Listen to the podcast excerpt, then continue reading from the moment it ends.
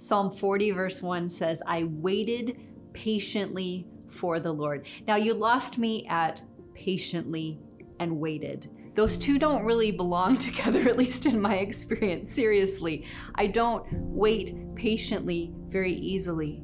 But the psalmist says, I waited patiently for the Lord, and he turned to me and heard my cry.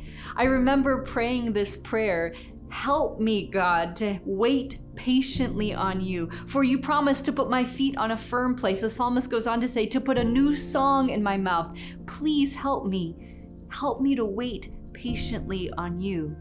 And I prayed that prayer in 2014, that week, this week, when I didn't even know or realize that the very next week, what I was waiting for this little boy would be born and would come into the world, and that I would receive a call to come and to be his mother. Now, I was waiting for a child. You might be waiting for something else. You might be pleading with God for a job, or for a spouse, or for just getting through this degree, or for something else that you have been longing for.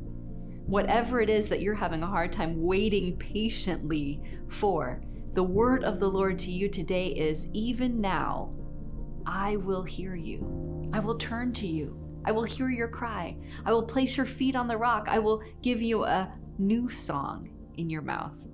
I didn't even know it, but God was already working a miracle. God was already doing something, but I just wasn't aware of it yet. So as you wait patiently on the Lord, may you know that God is already at work.